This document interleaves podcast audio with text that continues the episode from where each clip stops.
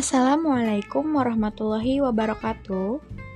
Pada pembelajaran kali ini, kita akan membahas mengenai teks hasil observasi. Yang pertama ada pengertian. Nah, teks hasil observasi adalah teks yang memberikan informasi secara umum mengenai sesuatu berdasarkan fakta dari hasil pengamatan secara langsung. Hasil pengamatan atau yang biasa disebut dengan observasi itu dilakukan oleh si pengamat dengan terjun langsung ke lapangan untuk mengetahui sebuah informasi yang ada. Informasi itu bisa meliputi mengenai keadaan alam, keadaan lingkungan, hewan dan tumbuhan, sosial, peristiwa, kesenian, serta kebudayaan. Adapun teks hasil observasi mempunyai sifat informatif, komunikatif, dan objektif. Hal itu berarti isi teks hasil observasi harus memberikan sebuah informasi yang mudah dipahami oleh pembaca setiap informasi yang juga didapat harus disajikan atau ditulis secara objektif dan sesuai fakta yang sebenarnya.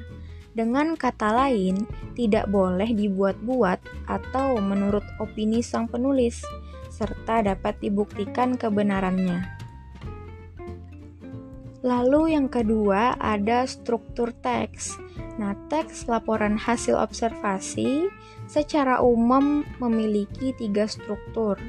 Yang pertama, pernyataan umum, yaitu terdapat pembukaan, berisi pembuka atau informasi secara umum mengenai hal yang akan disampaikan.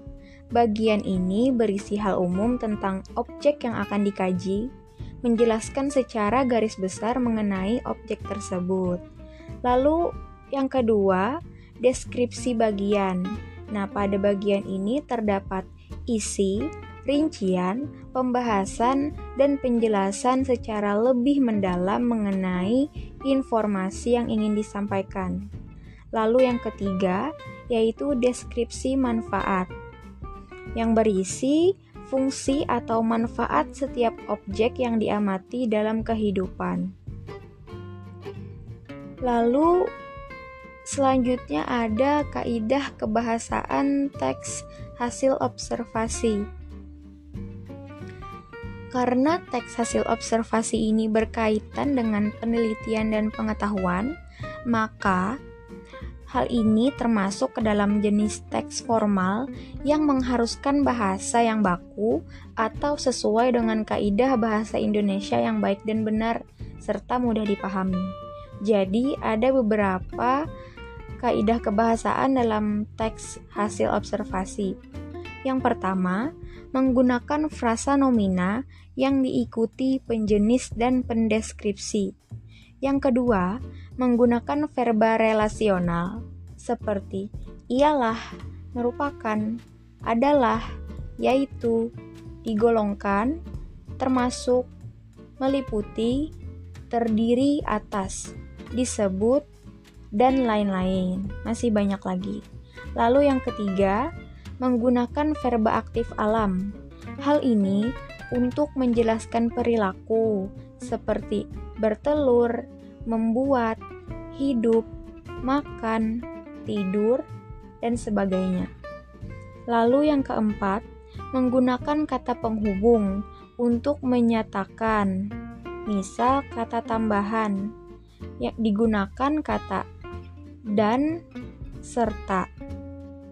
Lalu untuk kata pembeda biasanya digunakan kata berbeda dengan kata persamaan sebagaimana seperti halnya demikian halnya hal demikian sebagai hal yang sama lalu kata pertentangan seperti kata sedangkan, tetapi, namun, melainkan, sementara itu, dan lain halnya. Lalu ada kata pilihan, biasa digunakan kata atau. Nah, selanjutnya yang kelima, menggunakan kalimat simplex dan kompleks.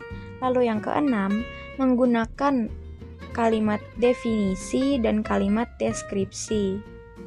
Yang ketujuh, menggunakan kata keilmuan atau teknis seperti herbivora, degeneratif, osteoporosis, mutualisme, parasitisme, dan lain-lain.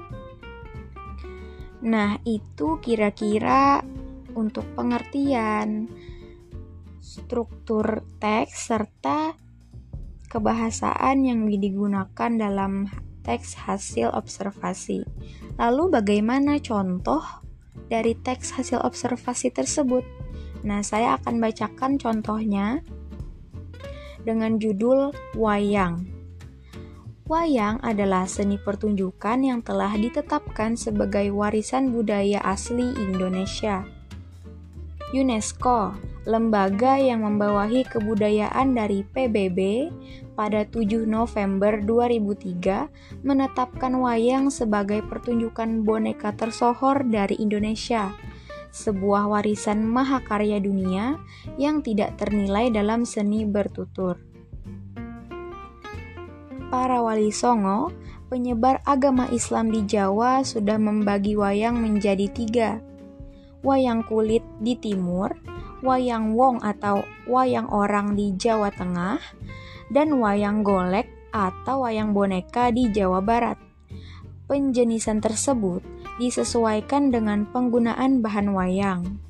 Wayang kulit dibuat dari kulit hewan ternak, bisa berupa kerbau, sapi, atau kambing.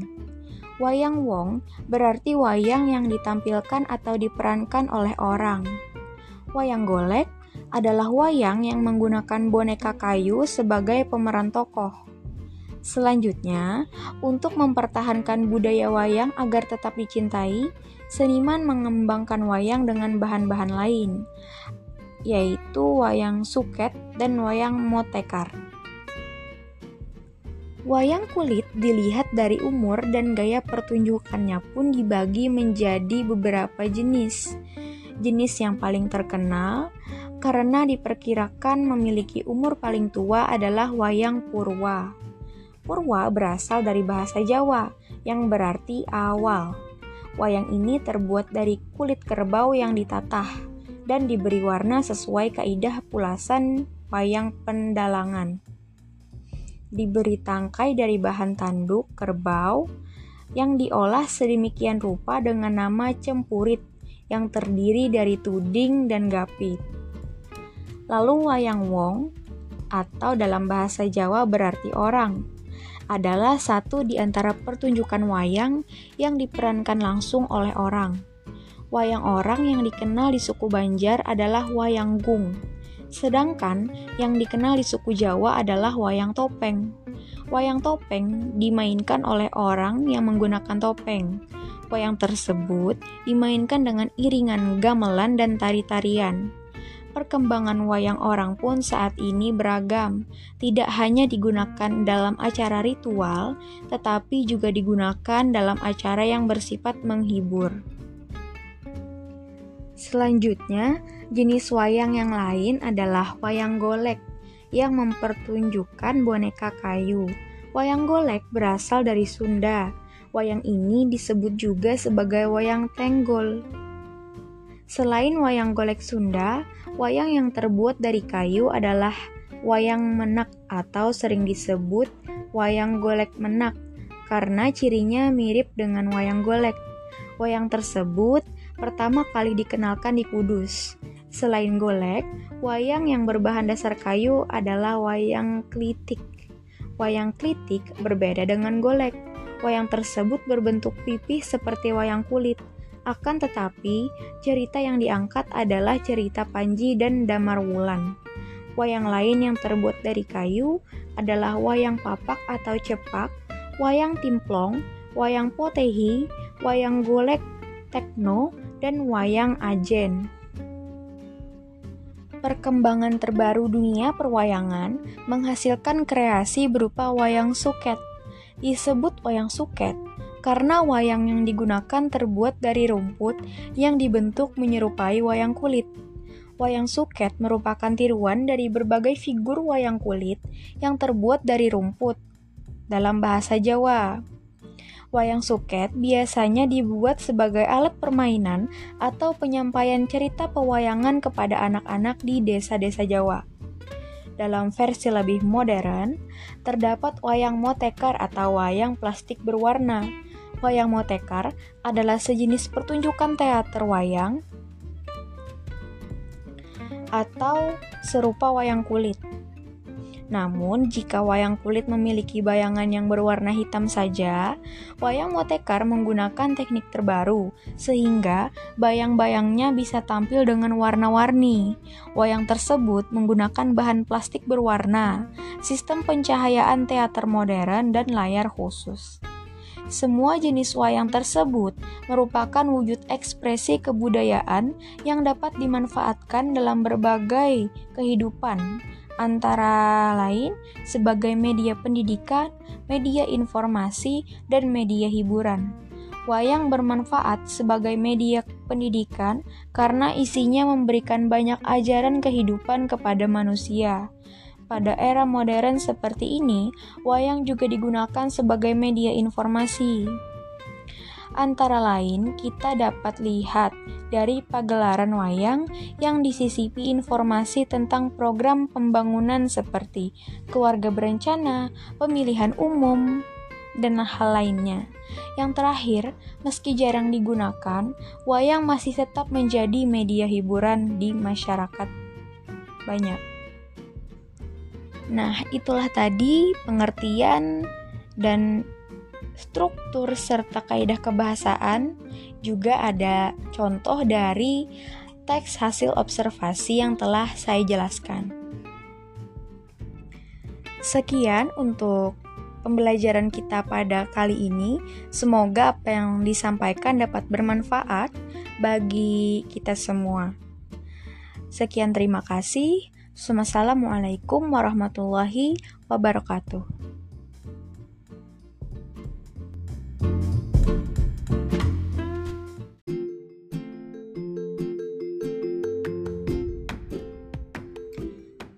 Baik, selanjutnya untuk tugas saya memberikan tugas kalian untuk menyimak apa yang telah saya sampaikan pada rekaman podcast sebelumnya simpulkan, lalu rekam hasil kesimpulan kalian menggunakan podcast juga yang nanti linknya akan diunggah pada file yang saya berikan. Jika ada yang kurang dimengerti bisa ditanyakan di grup WA. Mungkin itu saja. Sekian terima kasih. Wassalamualaikum warahmatullahi wabarakatuh.